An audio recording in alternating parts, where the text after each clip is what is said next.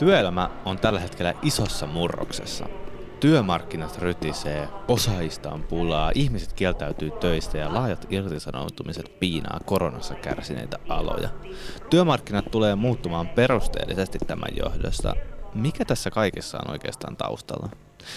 Mä oon tuleva espoolainen ja Espoo on merkittävä kaupunki, jossa asuu merkittävä määrä porukkaa.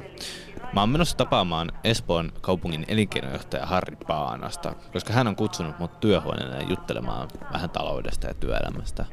Mutta se on hyvä, koska mä haluan tietää, mitä tapahtuu ja mitä tästä kaikesta pitäisi ajatella. Harri on tosi fiksu tyyppi ja no, te kuulette tässä aika paljon hänen ääntänsä. Moikka! Mä oon Aatu Veikkola ja tää on Kasvu et Kipu podcast.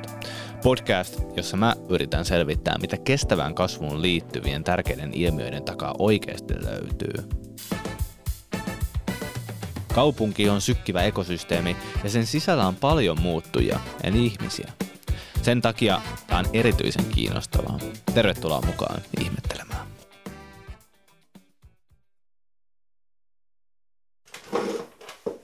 Terve Aatu. Kiva, Moikka. että pääsit tulee. Moikka Harri. No hei, tänään me puhutaan sellaista asiasta kuin kohtaanto-ongelma ja osaajapula. Sä oot varmaan kuullut tästä käsitetasolla ainakin jotain. Koronan jälkeen moni ala ei ole löytänyt enää vanhoja osaajia takaisin töihin. Ja sitten samaan aikaan puhutaan siitä, että, että työ, työtä ei ole, työllä ei ole tekijöitä muillakaan aloilla. Onko tämä tutun kuulosta sulle?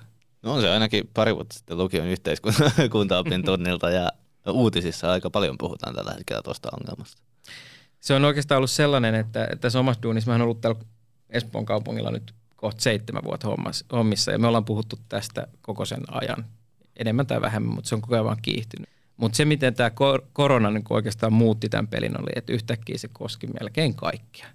Ja, ja tota, mä oon ottanut tavaksi nyt, kun me tavataan kuitenkin yrityksiä aika säännöllisesti, yleensä kysyn, kysyn jossain kohtaa, että miten toi teidän rekrypuoli, niin on hyvin harvi, harvassa ne yritykset, joilla ei ole tämän kanssa haasteita.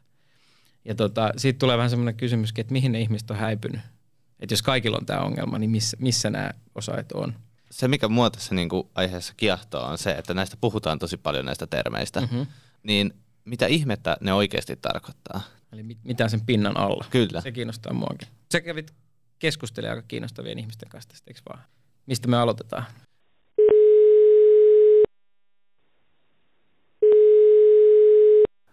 Mä oon just nyt soittamassa Lauri Kaivoluodolle, joka on ravintoloitsija. Hänellä on ravintola Bakkas, mutta sen lisäksi hän järjestää elämysmatkoja Lappiin, ihan sinne siis kärkipäähän. Ja Lauri on itse asiassa tällä hetkellä yhdessä tämmöisessä metsäkoneessa jonkun tunturin päällä, josta hän mulle tähän puheluun tulee ihan just vastaamaan. yhdistä. No niin, Lauri Kaivoluoto on linjoilla. Lauri, oot ollut pitkään alalla ja nyt ravintola Bakkoksen yrittäjänä. Minkälaisena ravintola-alan osaajapula näyttäytyy teitä? Kyllä osaajapula näkyy, näkyy niin kuin isoiten, jos puhutaan niin kuin va- varsinkin meillä, nyt tietenkin kaikilla muilla, muilla niin kuin muun, muun näköisillä ravintoloilla ja tapahtumapaikoilla on niin kuin omat ongelmansa. Mutta se, että kun rek- rekrytään, rekrytään niin kuin ihmisiä, ihmisiä tai tapahtumia pitäisi saada ekstroja, vuokrafirmojen kautta pitäisi saada ekstroja, tai sitten kausityöntekijöitä joulu- tai kesäsesonkiin, niin kyllä niitä ihmisiä niin kuin hakee paljon vähemmän, ja niitä ihmisiä on ylipäänsä niin kuin esimerkiksi vuokrafirmojenkin listoilla huomattavasti vähemmän kuin vaikka vertaa niin kuin 2019-2018 ennen koronaa. Mistä uskot, että tämä työntekijöiden kaikkoaminen johtuu? Kyllä se varmasti silloin niin kuin korona-aikana siitä niin kuin epävarmuudesta, siitä niin kuin tietämättömyydestä, että vaikka kaikki sen niin kuin jokainen ravintola työntekijä sen ymmärtää, että niin kuin työnantajat, yrittäjät, yrittäjät, firman omistajat, firman johto ei niin kuin mille, oikeasti niille asioille voi mitään tehdä, että silloin kun on ravintolat kiinni, niin jos se bisnesmalli on semmoinen, että sitä niin kuin oikeasti ei pysty muuttaa, muuttaa niin kuin mitenkään ja jouduttiin lomauttaa jengiä, niin, niin varmasti semmoiset oikeasti ne niin kuin osaajat, jotka on ollut alalla kymmenen vuotta, jotka on tehnyt monta erinäköistä duunia, jotka on niin kuin aikuisia, joilla on kaksi hatkua asuntolainaa ja kolme muksua, niin kyllä niin kuin vaan valitettavasti, vaikka ne olisi halunnut jäädä alalle, niin, niin kuin olosuhteiden pakosta joutuu niin kuin vaihtaa alaa. Ravintola-alalla on paljon vapaita työpaikkoja ja Suomessa on paljon työnhakijoita. Miksi ravintola-ala ei ole niin houkutteleva enää? niin kuin sehän tuntuu niin kuin yksinkertaiselta ongelmalta, että ravintoloihin haetaan niin kuin helvetisti ihmisiä duuniin ja sitten on tosi paljon työttömiä. Että miksi työttömät ei vaan mene ravintoloihin duuniin? Että sehän tuntuu niin kuin helpolta, mutta sitten tietenkin se, että ravintola-ala on niin kuin, se duuni on semmoista, että se ei vaan niin kuin sovi kaikille. Se on fyysistä, stressaavaa, välillä on pitkiä päiviä, sä voit olla koko päivän seisalteen, seisalteen, sä teet käsillä duunia, sun pitää olla koko ajan vähän niin kuin skarppina, se on niin kuin joka osa-alueella niin kuin kuormittavaa, niin se ei välttämättä sovi kaikille, kaikki ei välttämättä sitä halua tehdä. Plus sit on se nyt niin kuin, varsinkin silloin ensimmäisen koronavuonna, niin kyllä sitä niin kuin ravintoloita, ei välttämättä ravintola-alaa, mutta niin kuin ravintoloita, olihan ne niin kuin eniten silloin uutisoinnissa, uutisoinnissa ja mediassa esillä. Et jokainen tar- tartuntaketju oli lähtenyt ravintolasta ja ravintolat kiinni ja ravintolat auki ja ravintoloissa koronapassi ja niin kuin, kyllä se, kyllähän sitä niin kuin tavallaan parjattiin sitä niin kuin ravintoloita niin paljon, että on se tietenkin vähän se, että yhdistetään niin kuin epämediaseksikkyys, niin kuin raskaat työolosuhteet ja sitten niin kuin huono, huono tessi, minimipalkka. Eihän se niin kuin kauhean houkutteleva yhdistelmä ole. Ja sitten just, että kun ei ole moneen vuoteen ollut, sit niin kuin ei ole päässyt, ihmiset ei ole päässyt kouluissa työharjoitteluun, okei, sitten kun ei ole ollut työharjoittelua niillä, jotka on ollut jo kouluissa, ei ollut välttämättä kesäduuneja, ei ollut sesonkiduuneja, ei ole päässyt syntyä sellaista puskaradioa, että hei, mun iso oli teillä kesäduunissa viime vuonna, että mä voisin hakea ensi vuonna. Ensi vuonna. Tai että hei, mä olin, mä olin viimeisessä Amiksen työharjoittelussa, niin pääseekö teille duuniin? Niin semmoinen jäi. Sitten tietenkin myös se, että sinne alalle ei haluta. Ei välttämättä hakeuduta enää sinne ravintolakouluun just sen takia, että se on ollut nyt niin epäseksikästi. Siitä on puhuttu niin paljon niin kuin huonoa. Niin tota, tota, sekin ehkä, että sitten se 15-vuotias, kun se lukee yläasteella pamfletteja, että mihin kouluun se hakisi, ja se on lukenut tämmöisiä uutisia ja miettinyt näitä juttuja ja miettinyt, että haluatko olla kokki. Ei varmaan halua. Vaikka olisi vähän ehkä kiinnostanut, mutta sitten onhan nyt niin kuin nuoret fiksui. Mitä tälle asialle pystyttäisiin tekemään? Mä pystyn tietenkin puhumaan niin kuin omasta puolestani, mitä mä pystyn, pystyisin ja mitä me ollaan tehty.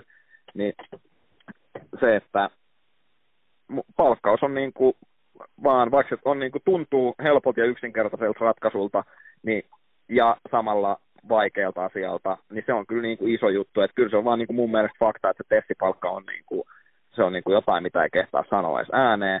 Että se, että kyllä siitä duunista pitää oikeasti saada semmoinen palkka, että töissä kannattaa käydä, ja töissä kannattaa käydä ja pystyy maksamaan vuokra ja asuntolaina ja ostaa vielä ehkä niin kuin juustoa Oltermannin leivän päälle.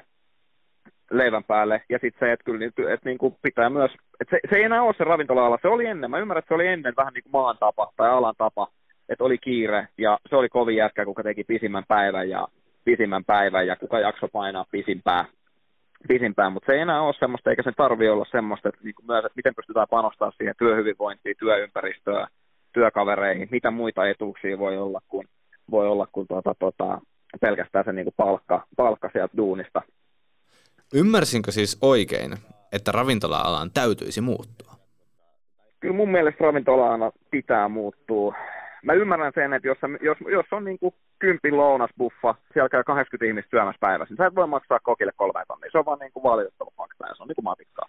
Sitten jos sä nostat sitä lounasbuffaa silleen semmoiselle hinna, semmoiseen hintaan, että tota, sä pystyisit maksaa, niin kuin, maksaa korkeampaa liksaa tekijöille, tekijöille, niin sitten siellä ei valitettavasti duunarit käy enää niin kuin syömässä. Mä ymmärrän sen, että se ei ole niin kuin kaikilla bisnesmalleilla niin kuin mahdollista, mutta et, mä, me ollaan niin kuin yritetty bakkaksessa tehdä niin kuin asiat silleen, että siitä niin kuin duunista, mitä me tehdään, niin siitä niin kuin pystyy maksaa kovempaa palkkaa, että se niin kuin kulurakenne, kulurakenne ja se niin kuin meidän bisnesmalli olisi semmoinen, että siitä pystyy maksaa. Et se on niin kuin vaikea juttu, mutta kyllä mun mielestä alan pitää silleen muuttua, että keskittyy enemmän siihen niin kuin työhyvinvointiin, työympäristöön, niihin työoloihin ja sitten siihen, että kyllä sitten työstä pitää niin oikeasti mun mielestä maksaa semmoista niin palkkaa, että se on järkevää ja mielekästä käydä, eikä niin kuin joka aamu vituta, kun sä herät, avaat silmät ja herät ja lähdet duuniin, että pitääkö taas mennä sinne, pitääkö taas mennä sinne hommiin. Lauri on ihan oikeassa, tietysti. Mm. Matkailu- ja ravintolapalvelu Maran tilaston mukaan majoitus- ja ravintola-alojen työllistetyistä putosi koronaan laittoa yli 11 000 ihmistä. Siis se on melkein hangon verran ihmisiä. Vaikka sen jälkeen el- on alkanut elpyminen, on aloilla kova pula työntekijöistä, jotka ei ole palanneet takaisin, takaisin vanhoihin töihinsä. Ylen tekemässä jutussa Noho Partnersin eli merkittävän ravintola-alan työnantajan Aku Wikström arvioi, että jopa 20 prosenttia alan työvoimasta on vaihtanut alaa korona-aikana – Silloin ravintolat oli kiinni, mutta nyt ne olisi taas auki. Alojen työntekijöitä edustava ammattiliitto PAMin mukaan jopa 70 prosenttia työntekijöistä on harkinnut alanvaihtoa. Ongelma on siis todellinen ja kaikilla puolilla hyväksytty tosiasia. Mä luin Twitteristä tämmöisestä Pia Rekilästä, joka on Akavan yhteiskunta-asioiden päällikkö, ja se on tosi vahvasti puhunut siellä osaajapulasta. Mm. Niin mä miettisin, että pitäisikö mun lähteä käymään Pasilassa juttelemaan vähän Pian kanssa. Tuo olisi varmaan hyvä. Sieltä tulee varmaan vähän erilainen helikopteriperspektiivi tähän äskeiseen. Mä oon tällä hetkellä junassa matkalla kohti Pasilaa ja tapamaan yhteiskunta-asioiden päällikkö Pia Rekilää osaajapulasta.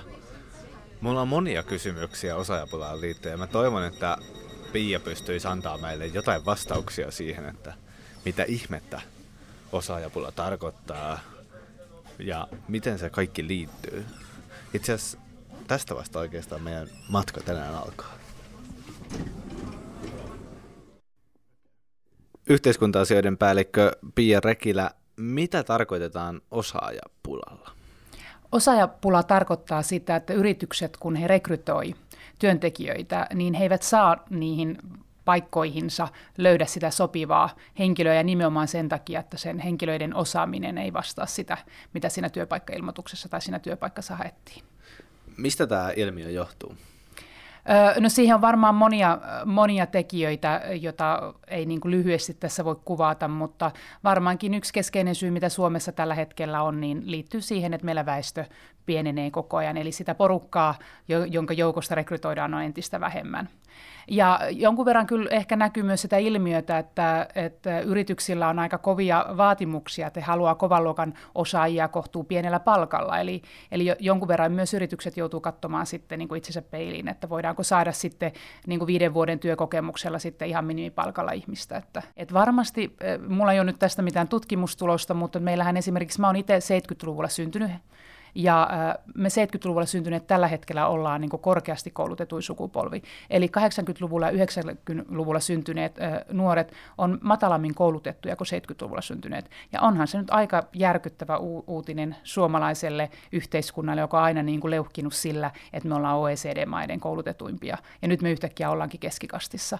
E, e, nämä tulee nyt ensimmäisenä mieleen. Onko osaajapolissa, tai oikeastaan mitä erilaisia puolia siinä osaajapolissa on, mitkä meidän näyttäytyy?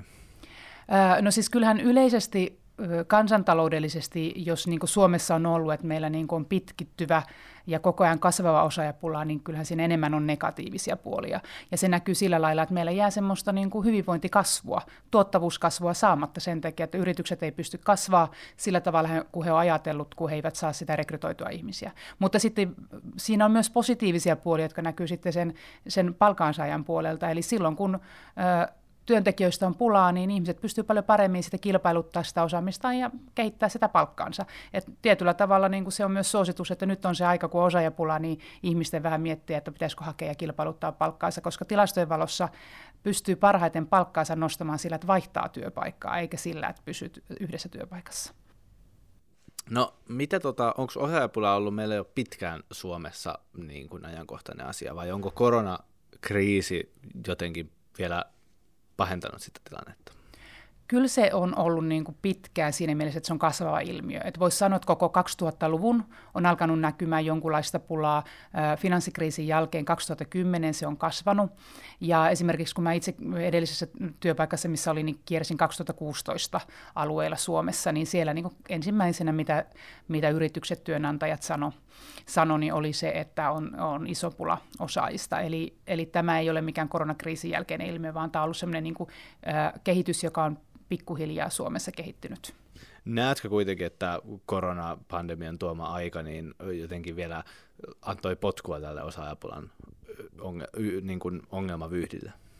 En, en näe, koska se oli niin selkeästi tunnistettava ilmiö jo ennen koronaa.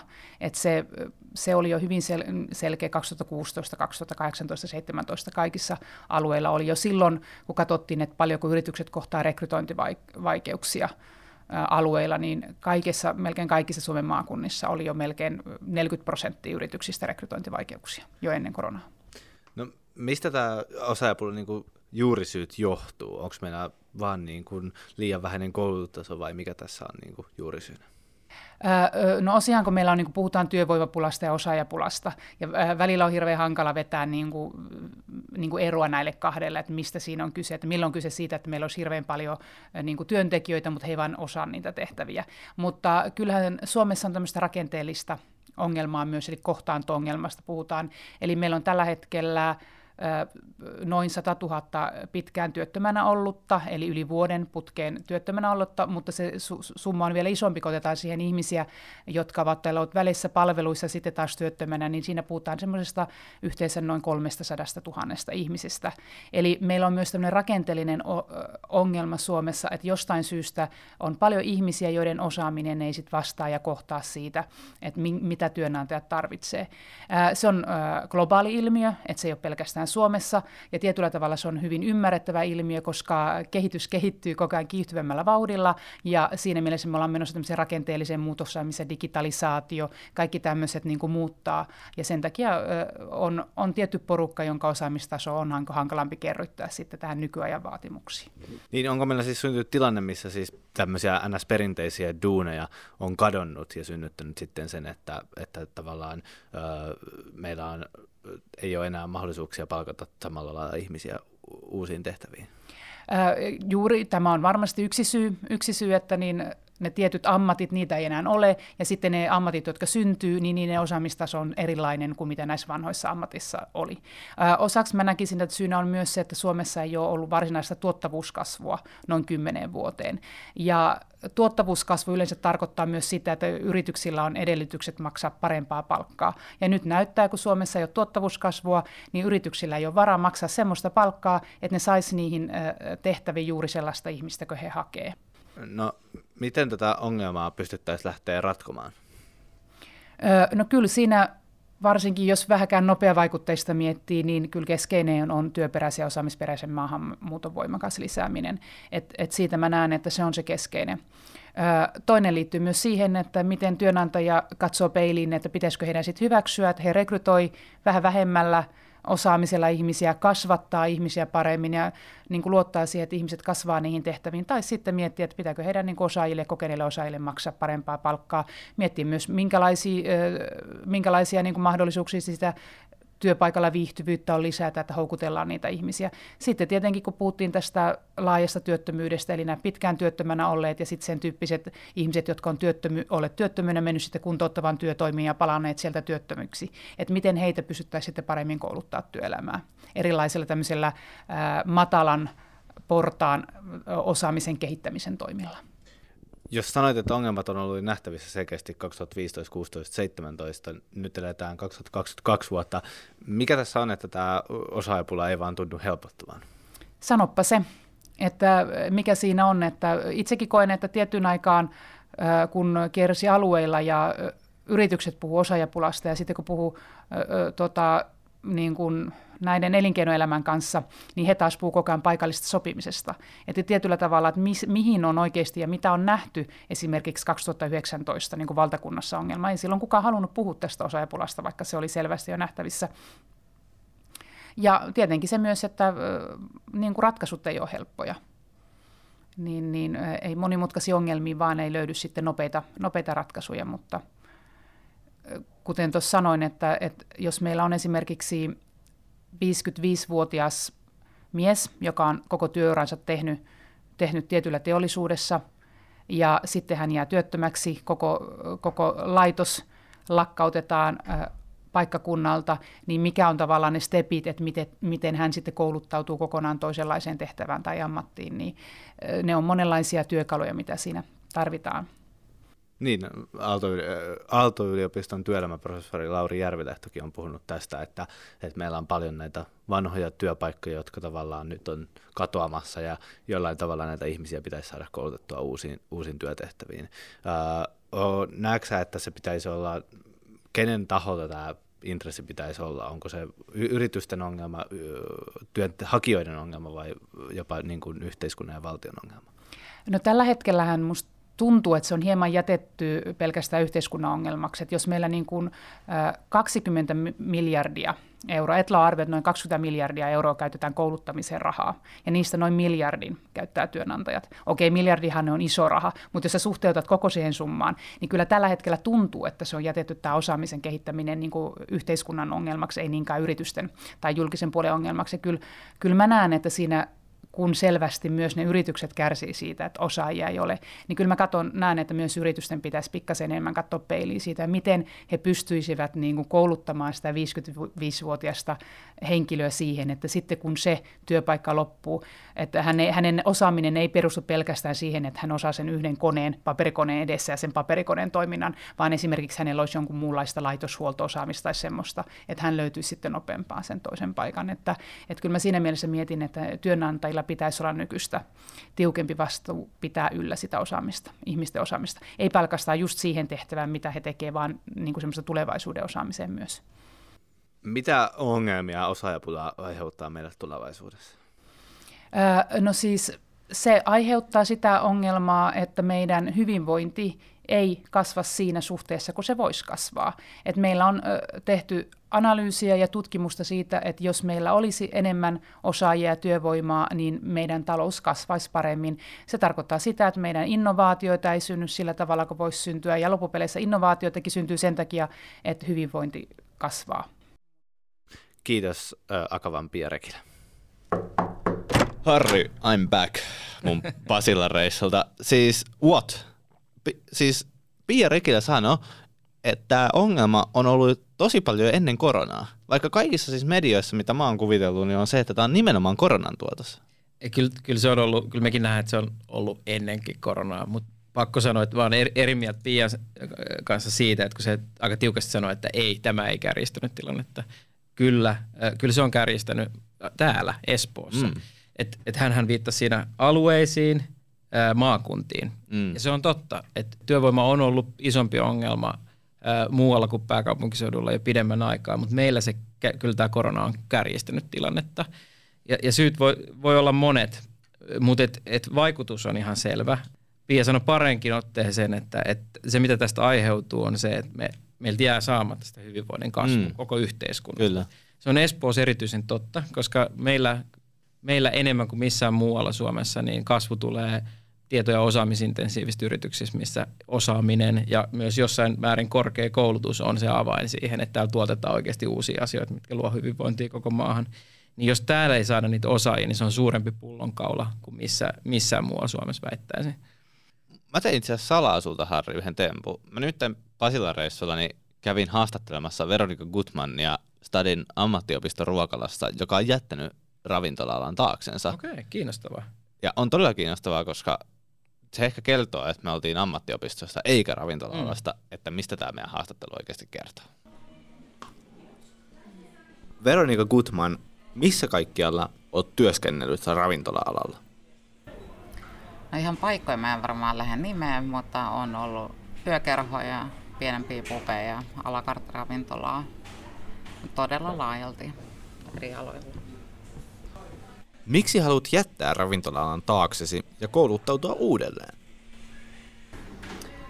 No mä oon tehnyt tätä alaa 15 vuotta ja itse asiassa 19 vuotta sitten perehtynyt alaa varmaan ensimmäisen kerran. Tai jos nyt ihan varmoin ollaan, niin TET jakso yläasteella oli ihan ensi kosketus siihen, milloin mä ajattelin, että minusta tulee ravintola-alan työntekijä. Ja nyt mä oon käynyt ehkä tämän urapolun ravintola-alalle ihan loppuun asti. On ollut blokkarina tiskin takana tarjoilijana, ravintolapäällikkönä, omistajana, että ei anna mulle enää mitään.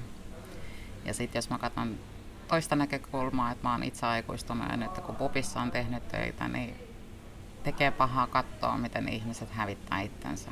Et sitä ei yökerhossa näe, kun siellä on juhlivat nuoret, mutta sitten kun menee tämmöiseen pienempään paikkaan, niin kyllä tekisi mieli vähän ottaa tukastakin ja ravista, että eikö se ole mitään muuta elämässä.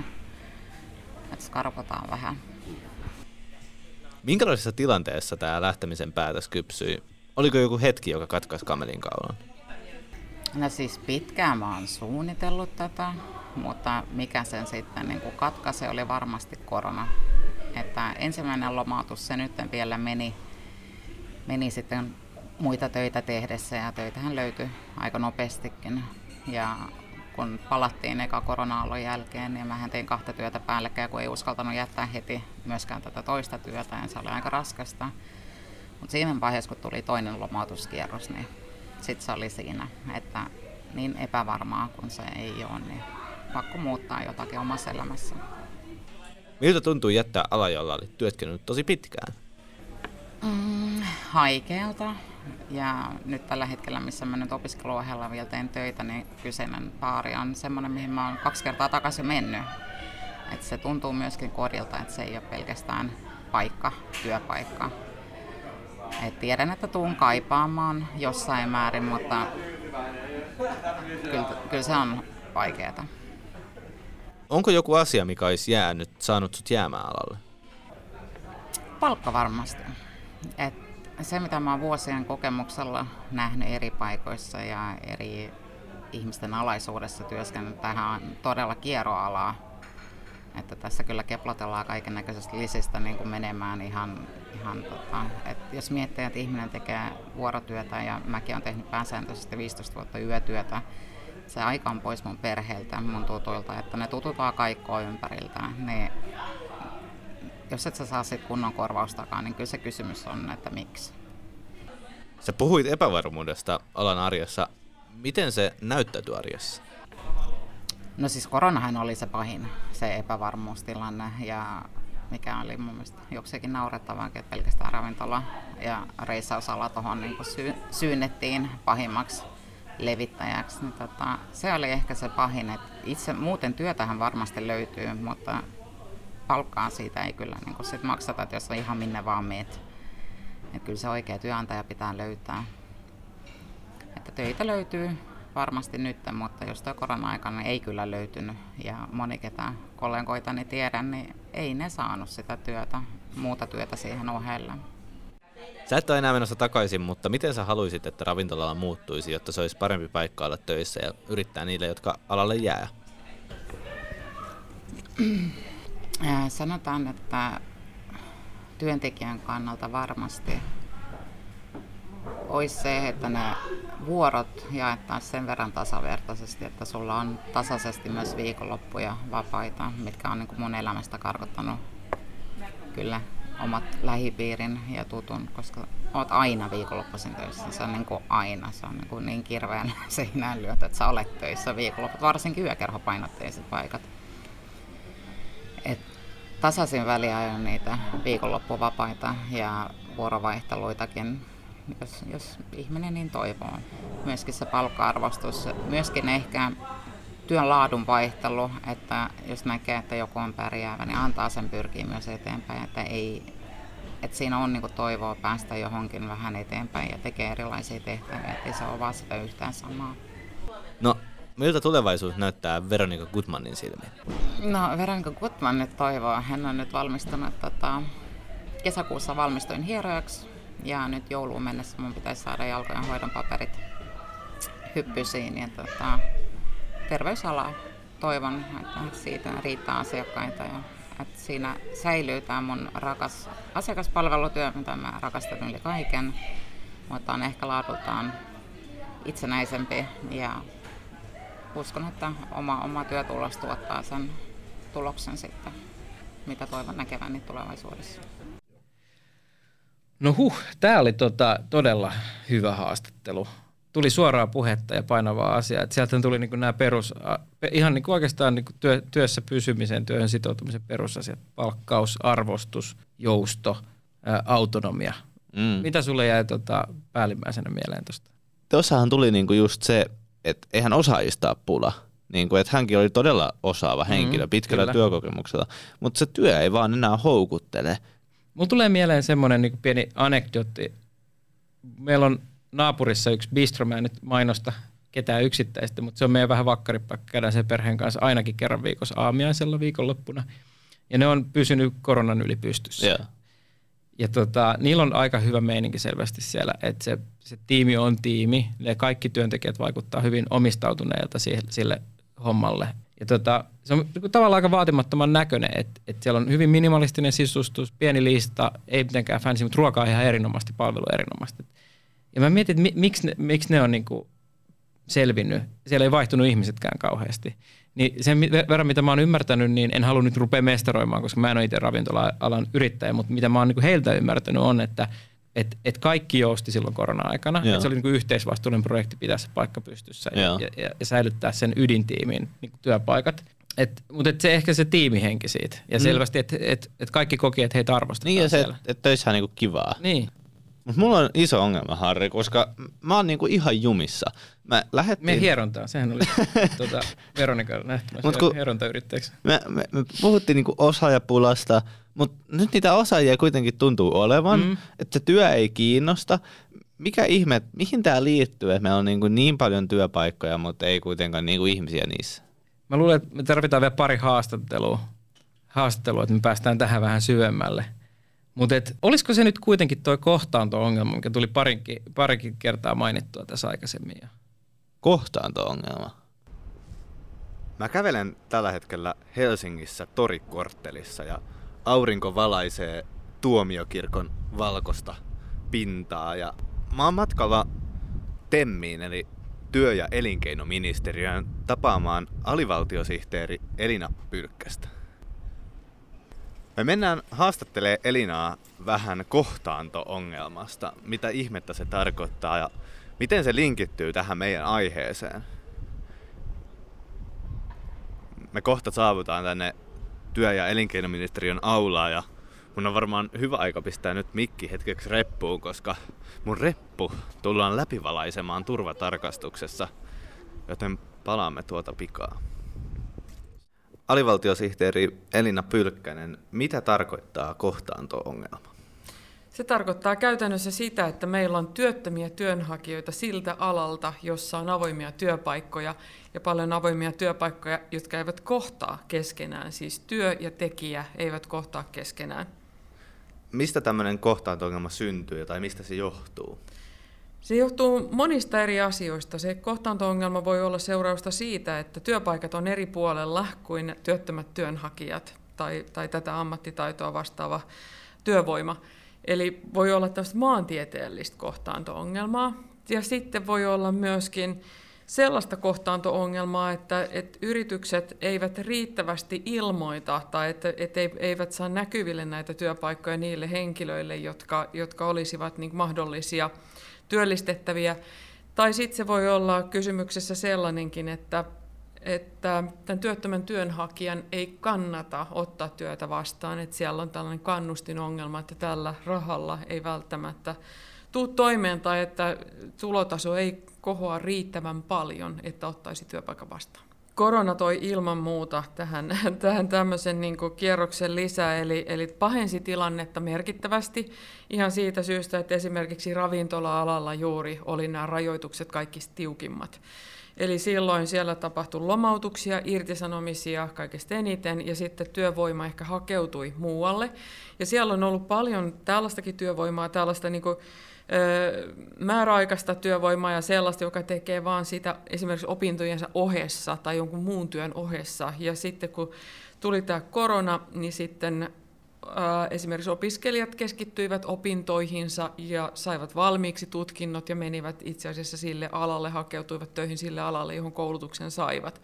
Eli sieltä katosi sellaista niin kuin väliaikaista ja tämmöistä ekstratyövoimaa aika paljon sieltä ravintola-alalta juuri. Ja sitten on tietysti tämä, että se työolosuhteet ja, ja palkkaus on varmaankin yksi sellainen asia, mikä mikä sitten tekee osansa, että, että ihmiset hakeutuu sellaisille aloille, jotka niin kuin ehkä miellyttää työolosuhteiltaan enemmän, enemmän heitä.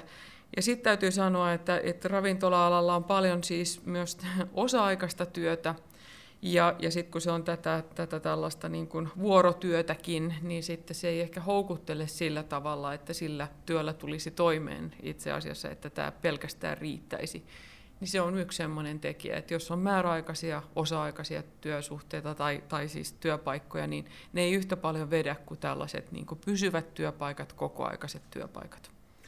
Kuinka paha ongelma, kohtaanto-ongelma tällä hetkellä niin kuin yksilön sekä yhteiskunnan näkökulmasta on? Se on erittäin paha. se on sen takia paha, että me tiedetään jo nyt, että 130 000 työsuhdetta on jäänyt syntymättä sen takia, että meillä on kohtaanto-ongelma. Tosin se kohtaanto-ongelma on niin kuin tai tavallaan tämä kohtaanto-ongelma kertoo jo siitä ratkaisutavasta, että meillä on ikään kuin työ, työnhakijoita ja työpaikkoja, mutta ne ei vaan kohtaa. Mutta meillä on myös se ongelma, että meillä on yksinkertaisesti työvoimapulaa. Meillä ei ole edes tämän tietyn alan, jota, jossa työvoimaa etsitään, niin sen alan työttömiä työnhakijoita olemassakaan. Et silloin kaivataan sitten enemmän niin kuin sitä esimerkiksi työperäistä maahanmuuttoa, tai sitten siitä, että me koulutetaan jollekin tietylle alalle, joka on nousussa tai jo, jonka kysyntä on kasvamassa. Niin, mitä ratkaisuja meillä sitten tähän kohtaanto-ongelmaan on? Kohtaanto-ongelmaan on ilman muuta se, että jos se on tämmöistä niin kuin alueellisen liikkuvuuden lisäämistä, niin se on ihan selvä asia, että silloin meidän pitää houkutella työvoimaa toisaalle. Ja, ja silloin toimenpiteenä on, että, että tehdään tällaisia niin muuttoavustuksia tai, tai sitten, että, että esimerkiksi yksi ratkaisu on myöskin niin etätyön lisääminen ja, ja silloin, että, että jos työtä voi hoitaa etäältä, niin silloin se on tietysti, mutta eihän ravintola-alan töitä tietenkään voi hoitaa etäältä ja monia muitakaan töitä, mutta se on, se on sellainen yksi tapa. Ja sitten tietysti näitä... Äh, koulutuksen lisäämistä niin kuin sille alueelle, jossa näitä työpaikkoja on, niin, niin se ilman muuta sitten kasvattaa sitä työvoimapotentiaalia. Ja sitten on se työperäinen maahanmuutto ilman muuta. Ja, ja sitten sitä voidaan ohjata sitä, sitä näitä työn perässä maahan muuttavia niin asumaan tietylle alueelle, jossa näitä työpaikkoja on. Onko tässä ollut vaarana, että tämä hetkellinen kohtaanto niin raju nousu tai, tai tuota, työvoimapulan raju kasvu, niin on aiheuttanut sen, että meillä tulee olemaan niin kuin työpaikkoja ja työaloja, joissa tavallaan meillä on tällä hetkellä huutava pula osaajista ja se näkyy vielä pitkälle tulevaisuuteen. No näin se näyttää nyt menevän. Ja se johtuu yhtäältä siitä, että meillä demografinen rakenne eli väestö ikääntyy, eli meillä siirtyy eläkkeelle yli 10 000 ihmistä enemmän kuin työvoimaan tulee aina vuosittain, että nämä ikäkohortit on sen näköisiä, että me menetetään joka tapauksessa noin 10 000 ihmistä vuosittain niin kuin tämän vanhenemisen vuoksi tästä työikäisestä väestöstä.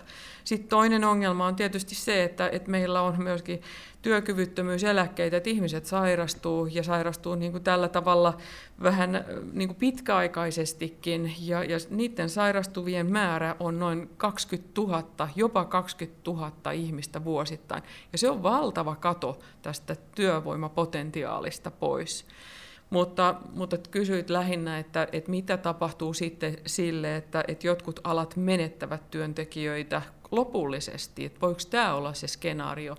Niin mä sanoisin, että erityisesti nyt se on ollut sitä, koska meillä on myöskin alkanut valtavat investoinnit esimerkiksi tämmöisen niin kuin vihreään siirtymään, digitalisaation. Siellä tarvitaan paljon työvoimaa investointeihin ja se on aina jostain pois. Tämä on nollasumma peliä kun joku saa työntekijöitä, se on jostain muualta pois, etenkin kun meillä on tämä supistuva työvoima tässä. Ja sen takiakin niin mä pelkään, että tätä ei pystytä niin kuin kotimaisin voimin ikinä tätä kysyntää, työvoiman kysyntää täyttämään, vaan että se tarvitaan se työperäinen maahanmuutto tähän tueksi ja lisäksi. Työperäisestä maahanmuutosta ja ratko- ratkaisuista, niin kuin itsekin puhuit, niin on kuitenkin jo puhuttu monta vuotta, niin mikä tässä ongelmassa on niin kinkkistä, että me ei pystytä sitä kerralla kunnolla heti ratkaisemaan? Siinä on se ongelma, että työvoimasta kilpaillaan nyt maailmanlaajuisesti. Tämä työvoimapula on globaali. Tai ainakin sillä tavalla, että Euroopan maat kaikki kärsii työvoimapulasta ja tietyn ammattiryhmän, esimerkiksi sotealalla kärsitään työvoimapulasta ja silloin siellä tarvitaan niin kuin tietynlaista kompetenssia ja kielitaitoa. Se ei ole ihan helppo täyttää esimerkiksi sotealan työpaikkoja työperäisellä maahanmuutolla, vaikka siellä olisikin taustalla jo sairaanhoitajatutkinnot näillä ihmisillä, kolmansista maista tulevilla ihmisillä, vaan he tarvitsevat kielikoulutuksen, he tarvitsevat todennäköisesti myös koulutusta sillä työpaikalla, jossa he ovat, että millä tavalla meillä suoritetaan tätä terveydenhuoltoa. Että meillä on varmaan erilaiset käytännöt, erilaiset laitteet, koneet ja, ja tällaiset niin kuin, ö, työ, ylipäätään se työn organisointi on erilainen ja, ja siihen tarvii todellakin niin perehtyä ja kouluttautua. Sitten on tietysti sekin, että et, et meillä täytyisi olla niin rutiinia myöskin siihen tämmöisen niin työperäisen maahanmuuton vastaanottoon ja myös niin pakolaisten työllistämiseen. Et Meille jo maahan muuttaneetkin, neillä on korkea työttömyysaste verrattuna meidän kantaväestöön, että saataisiinpa edes he töihin nyt sitten saman tien, niin sekin olisi jo niinku semmoinen hyvä alku sille, että mitä pitäisi tehdä, että me saataisiin niinku ihmiset, kaikki ihmiset, työikäiset ihmiset töihin Suomessa. Ymmärrätkö mä oikein, että markkinoiden, työ, työmarkkinoiden tavallaan muutos ja se muutos, mikä meillä on tapahtunut, niin on aina niin paljon nopeampaa, että tavallaan meidän järjestelmä ei ole pystynyt vielä mukautumaan siihen. Ja myös tämä aiheuttaa kitkaa tässä kohtaan. No juuri tämä. Se oot ihan oikeassa, että, että kyllä meillä niin kuluttajien mieltymykset muuttuu kovaa vauhtia niin, että, että esimerkiksi edes tuotantotoiminta ja yrityksetkään ei aina ehdi perässä. Että meillä on varmasti paljon kysyntää esimerkiksi nyt sitten No esimerkiksi ravintolat, kahvilat ja, ja niin poispäin, että niille olisi enemmän kysyntää. Sitten on tämmöisille niin kuin tapahtumille, virkistykselle, että et ihmisten niin kuin nämä mielenkiinto tällaisiin, että, että mitä, mitä sieltä kulutuskorista tänä päivänä löytyy, niin E, ehkä me ei päästä tai yritystoiminta tulee sitten perässä ja puhumattakaan siitä, että lainsäädäntö ehtisi mukaan tähän kehitykseen, että lainsäädännön prosessit ovat hitaita.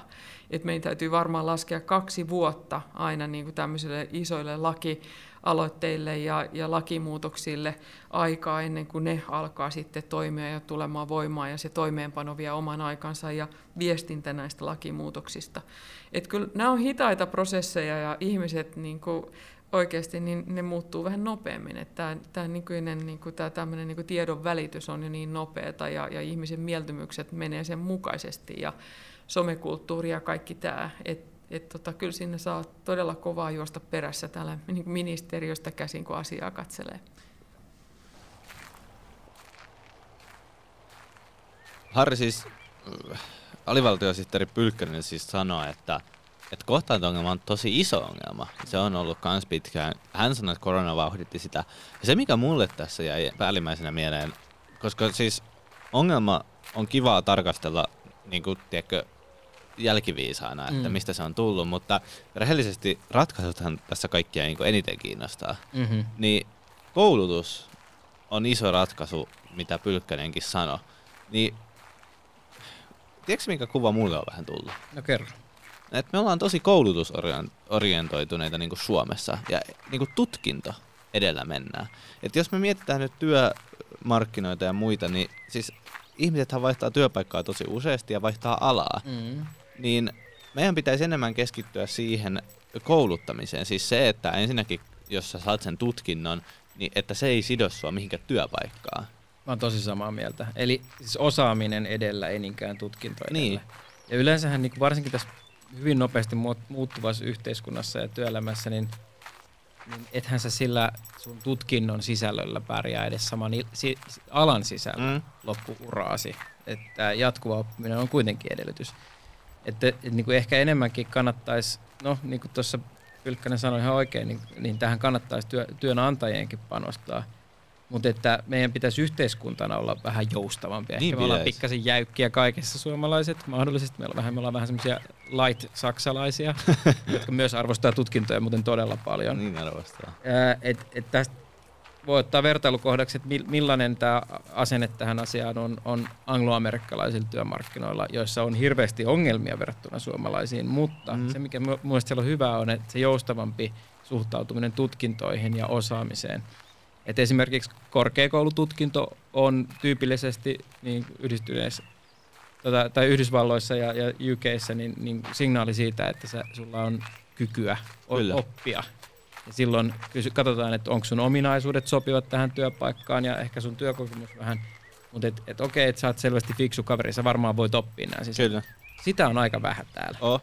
Ja mä keksin hauskan vertauskuvan kovana urheilumiehenä, mm. että NHLssä niin ruukiesopimukset, mm-hmm. siis tulokkaat, niin ne saadaan 800 000 dollarilla sinne sisään, ja sitten seurat itse kouluttaa niitä, jotta ne saa niistä sen supertähden.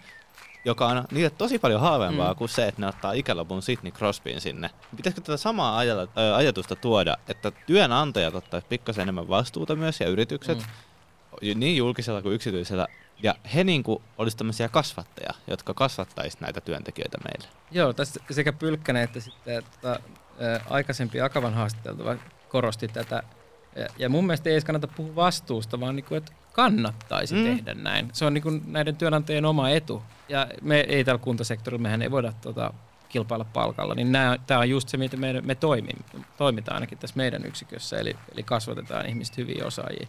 Ja siinähän syntyy luovaa tuhoa, jos me tuodaan niin kuin ihmisiä ulkopuolelta, jotka ei ole välttämättä sillä alalla, mm. joilla on osaamista vaikka niihin teemoihin, Just niin. myyntiin, markkinointiin, kyllä. johonkin tollaiseen, johtamiseen.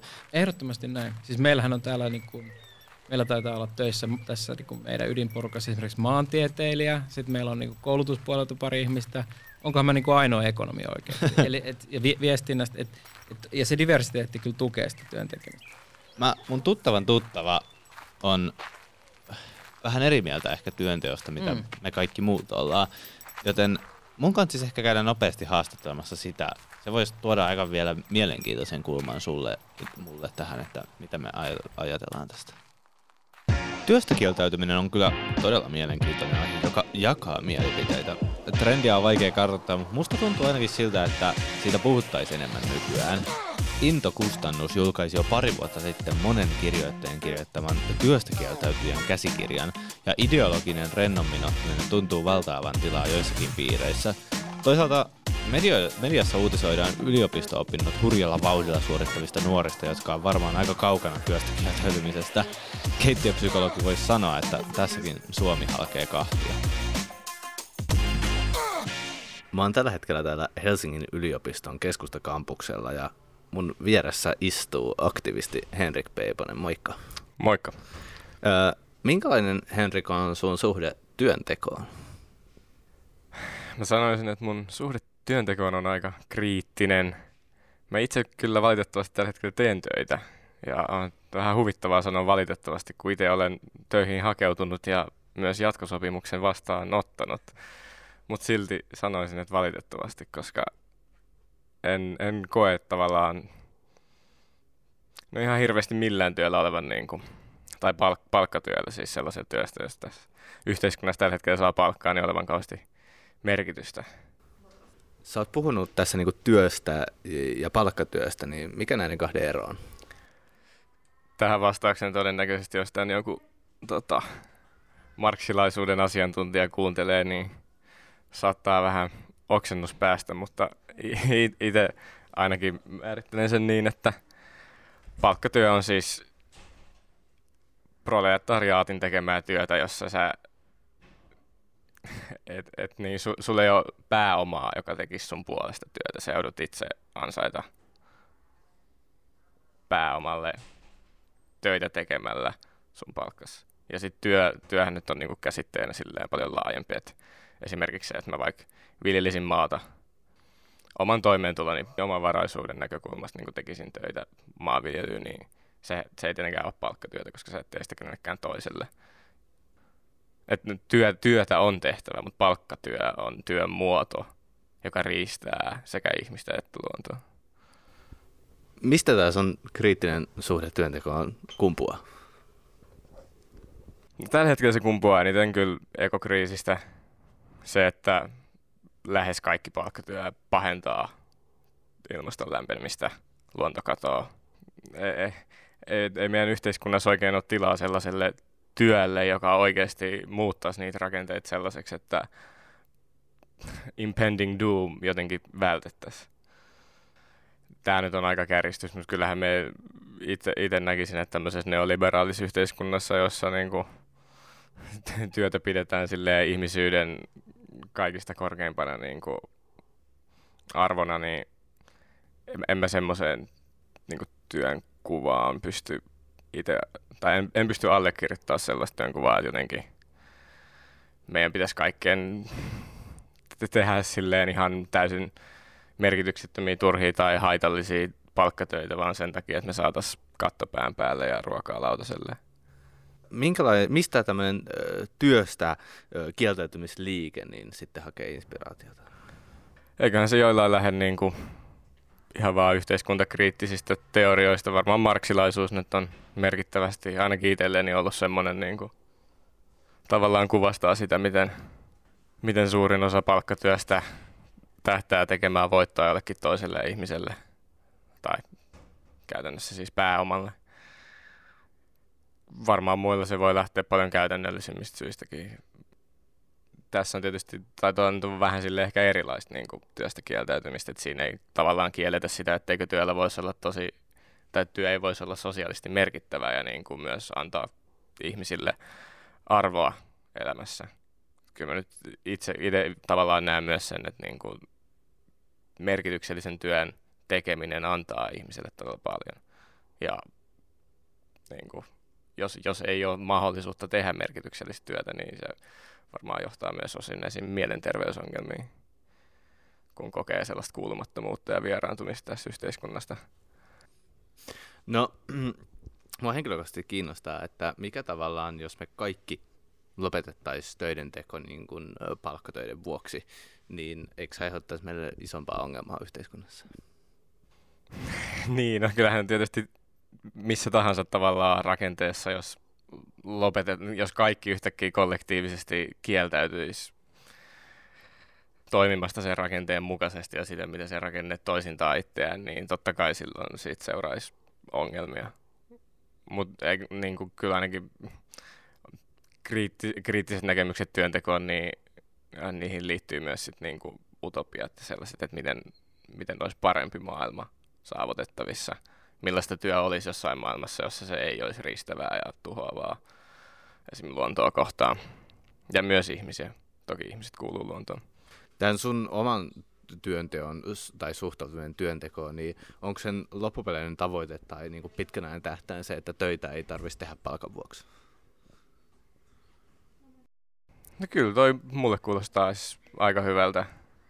Se, että mun oma toimeentulo ja olemassaolo ei olisi jotenkin sidottu siihen, että mä teen jollekin toiselle työtä tai sellaista työtä, joka ei välttämättä ole mitenkään sen yhteisön niin kuin, jatkuvuuden kannalta merkityksellistä. Kohtaanto-ongelmat ja osaajapulat, missä ihmiset, jotka ei ole töissä tällä hetkellä, niin ö, ei löydä työpaikkoja, niin näetkö sitä ongelmana? No onhan se tässä nykyisessä rakenteessa ongelma. Tai niin kauan kun me nojataan vaikka talouskasvuun, ja talouskasvu on niin kuin välttämätön elinehto sille, että kaikista heikoimmassa asemassakin olevat pärjää tässä yhteiskunnassa, niin silloinhan meidän on pakko kiinnittää huomiota, että tuo on ongelma. Mutta sellaisessa utopistisessa yhteiskunnassa, jossa ihmisen toimeentulo ei ole sidottu palkkatyöhön, niin tämä ei olisi samalla tavalla ongelma. Et et niin kuin mietitään nyt jotain, tai jos itse mietin kohtaanto-ongelmaa, jotain sellaista banaalia esimerkkiä, jossa joku vaikka korkeasti koulutettu menee työkkäriin ja sitten sille annetaan vaan joku, niin kuin, että no täällä olisi nyt tämmöinen työ, joka ei tavallaan, sä et itse pidä tätä mitenkään sosiaalisesti merkittävänä tai sun koulutus ei vastaa tätä ollenkaan, niin onko se sitten jotenkin hyväksi tälle yhteiskunnalle, että tällaista toimintaa, niin kuin, tai tämmöisen toiminnan on niin kuin välttämätöntä olla olemassa, että tämä yhteiskunta pyörii.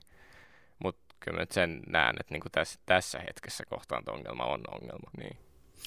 Miten sä suhtaudut varsinkin tällä hetkellä Yhdysvalloista trendaavan termiin quiet quitting? Nopea keskeytys. Quiet quitting-terminä ilmestyi tutkalle loppukesästä 2022 TikTokissa – sen jälkeen se on kerännyt suosiota terminä kuvaamaan sitä ilmiötä, jossa milleniaalit ja sitten nuoremmatkin eivät enää halua venyä työnsä takia äärimmäisyyksiin, eivät halua antaa sitä 110 prosenttia. Kyseessä ei ole siis niin kuin irtisanoutuminen, vaan enemmänkin töiden tekeminen, kuten tarve vaatii, nostamatta rimaa kuitenkaan liian ylös. Henrik ei kuitenkaan pidä termistä, koska se edustaa edelleen sen ajatusmallin kahleita, jossa ihminen määrittyy työnsä kautta. No, on se nyt aika vitsi.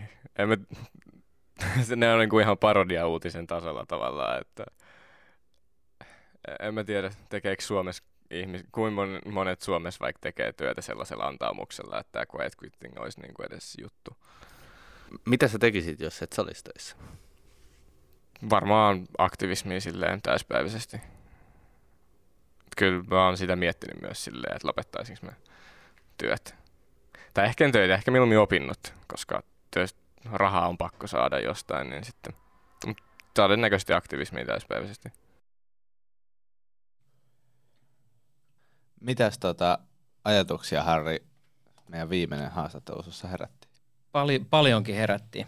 Ja varmaan tuossa haastattelussa tuli nyt se, niin paljon semmoisia niin taikasanoja, että tämä saattoi olla jopa vähän vaikea kuunnella joillekin, joillekin meidän kuulijoista. Mutta mun mielestä silti kannattaa katsoa tarkasti noiden sanojen taakse, että mitä siellä on ja millaisia mm. ilmiöitä, koska ne on kiinnostavia jos ohittaa sen, että, että ihmisillä on edelle, erilaisia ideologi- ideologioita ja jotkut niistä on jopa ristiriidassa niin kuin omien kanssa, jos ohittaa sen pointin, niin siellä on pari niin kuin universaalia asiaa mm. takana. Mun mielestä siellä on ensinnäkin autonomian tahto jälleen, mikä tuli aikaisemminkin. Että siis toistuu se, että haluaa tehdä niin kuin itse, mm. itselle mielekästä työtä tämä on mun mielestä niin kuin osittain, jos, jos tietyt baitit tuosta poistaisi tuosta haastattelusta, niin sehän oli samaa puhetta kuin mitä niille, jotka on lähtenyt yrittäjäpuheen. Mä mietin siis ihan tätä niin. samaa. Eikö vaan? Oh, niin kuin, että tehdään jotain työtä, jolla on itsestään merkitys. Kyllä. Ja sitten välttämättä niin ei halua niin kuin tehdä vaan työtä rahan vuoksi. Niin, ja se on sitten se toinen. Se on se in, paitsi, että se on niin kuin intohimokysymys, mutta sitten siellä on se merkityksellisyyden mm. ja eettisyyden kysymys. Hän viittasi asiaan, mihin mä uskon, että itse asiassa varmaan, niin kuin, jos sen sanoo sille neutraalimmin, niin tosi moni voi allekirjoittaa, että ei koe mielekkääksi tehdä tota työtä, joka vaikka tuhoaa ympäristöä. Mm. Ja on, on totta, että meidän yhteiskunnassa on jäänteitä, tosi paljon aloja, missä on toimintatapoja, mitkä itse asiassa on niin netto, nettonegatiivisia, mm. varsinkin ympäristöllä, mutta ehkä hyvinvoinnilla laajemmin. Tuossa on, niin on vissi pointti. Oh. Ja, ja nuoret ihmiset, mutta, mutta siis kyllä mä sanoisin, että laajemminkin vanhemmatkin kohortit – ottaa nämä yhä enemmän huomioon silloin, kun ne valitsee työpaikkansa. Kyllä. Ja tässä me päästään nyt siihen podcastin nimeen aika hyvin, se kasvu ja kipu. Ja et mit, mitä se kestävä kasvu sitten on? Mm. Mitä se on sellaista? Tuossa niinku ikävää, että Henrikis tuntui siltä. Hän sanoi, että, että, että hänestä tuntuu, että ei ole yhteiskunnassa tila, tilaa työlle. Jotenkin näet, ei ole tilaa sellaiselle työlle, mikä niin kuin, millä olisi positiivisia mm. impakteja. Mä en kyllä näe sitä ihan, ihan noin. Mä näen, että tehdään tosi paljon, no, paitsi että siis – meidän perustyöhän on tehdä se kestävyys kaupungissa. Et me pidetään huolta vanhuksista, kasvatetaan lapsia, koulutetaan ihmisiä, niin kun rakennetaan kestävämpää, ympäristöystävällisempää infraa. Mä koen, että se on meidän perusbisnes on tehdä sitä kestävyyttä. Mutta mut tämänkin ulkopuolelle, että, että startup-puolella on varsinkin Suomessa, varsinkin Espoossa, varsinkin Otaniemessä hirveästi firmoja, jotka rakentaa nimenomaan sitä vihreätä siirtymää tai kestävää mm. taloutta. Kyllä Musta tuntuu, että mitä syvemmälle mä aina koitin niin kuin päästä ymmärtää, niin aina löytyy. Siis koko tämä osaajapulaa kohtaanto-ongelma homma on ollut tämmöinen vähän niin kuin vesitynnyri. Mm. Että aina kun mä oon saanut tukittua yhden räjän, niin jostain toisesta alkaa vuotaa. Ja tää on vähän niin kuin Rubikin kuutio. Mm. Että aina kun sä saat yhden sivun ratkaistua, niin siellä on monta monta sekalaista sikiöä, jotka on vielä ihan solmussa. Joo. Ja oikeastaan, miten tätä asiaa voisi niinku ratkaista tai pitäisi hallussa, niin on semmoinen, niinku, että, että me koitetaan vaan minimoida ne reijät. Joo, jotenkin näin. Jotenkin tämä sekä se tämä tynnyrivertaus, että toi, toi Rubikin kuutio kuulostaa jotain, mitä kohtaisi jossain Danten helvetin kolmannen kehällä. Et, et, tota, tai joku kivi, mitä sä vierität ikuisesti sinne vään, vään nyppylälle. Mutta mut et, et näinhän se vähän on. Ja tuossa on parikin asiantuntijaa aikaisemmin sanonut, että ei näihin ole mitään magic bullettia tai yhtä vastausta, vaan se on niinku kokonaisuudesta kyse, tosi monesta eri ratkaisusta. Ja varmaan jostain, tai to, varmasti jostain, mitä me joudutaan niinku viilaa jatkuvasti monin mm. eri keinoin, että ei se ikinä valmiiksi tule. Mutta se, se edellyttää meiltä joustavuutta kaikilta työnantajilta, työntekijöiltä, yhteiskunnalta laajemmin. Mä olin eilen tota, Täällä, täällä, täällä Hesari Aaltojen järkkäämällä talouden puolustuskurssilla siellä puhuttiin sattuneesta syystä hirveästi resilienssistä ja, yeah. ja, ja niin kuin kriisin kestävyydestä. Ja yksi, yksi panelisti käytti tämmöistä tennisvertausta, että tenniksessähän sun pitää olla niin kuin vähän niin kuin. Kyllä. Koska jos sä vaan niin kuin seisoskelet sieltä ainakas haara-asennossa, mm. sä aina myöhässä seurasta palloista. Ja tämä on varmaan semmoinen niin taito, mitä meidän kaikkien on siis sekä yksilöinä että yhteiskuntana opet, opeteltava koska pidetään me siitä tai ei, niin, niin tota, yhteiskunnan muutosvauhti on kiihtyvä. On, mutta ehkä tämä osaajapula alkaa nyt vihdoin mulle aueta, mikä mm. tässä on oikeastaan ollut kysymys. Että se ei ole kaikissa ajoissa on yksinomaan paha eikä yksinomaan hyvä. No ehkä, ehkä me ollaan nyt tässä puhuttu tästä osaajapulasta tosi paljon, että, että et mä luulen, että me kuljetetaan tätä jatkossakin mukana, koska, koska nyt, jos tämä oli aika kipupainotteinen jakso, niin nyt pyritään, pyritään lähteen sinne kasvuun ja tota, siihen kestävään kasvuun tästä eteenpäin. Ja mä luulen, että meidän pitää, miet- pitää mielessä nämä niin kuin opit, mitä meillä tuli tästä ensimmäistä, eli että helppoja yksittäisiä ratkaisuja ei ole. Et, et ehkä ruvetaan pa- paneutumaan siihen seuraavaksi. Ehkä mun täytyy käydä isossa omenassa vähän fundeeraamassa, että mitä mä tekisin seuraavaksi. Mm, ei huono.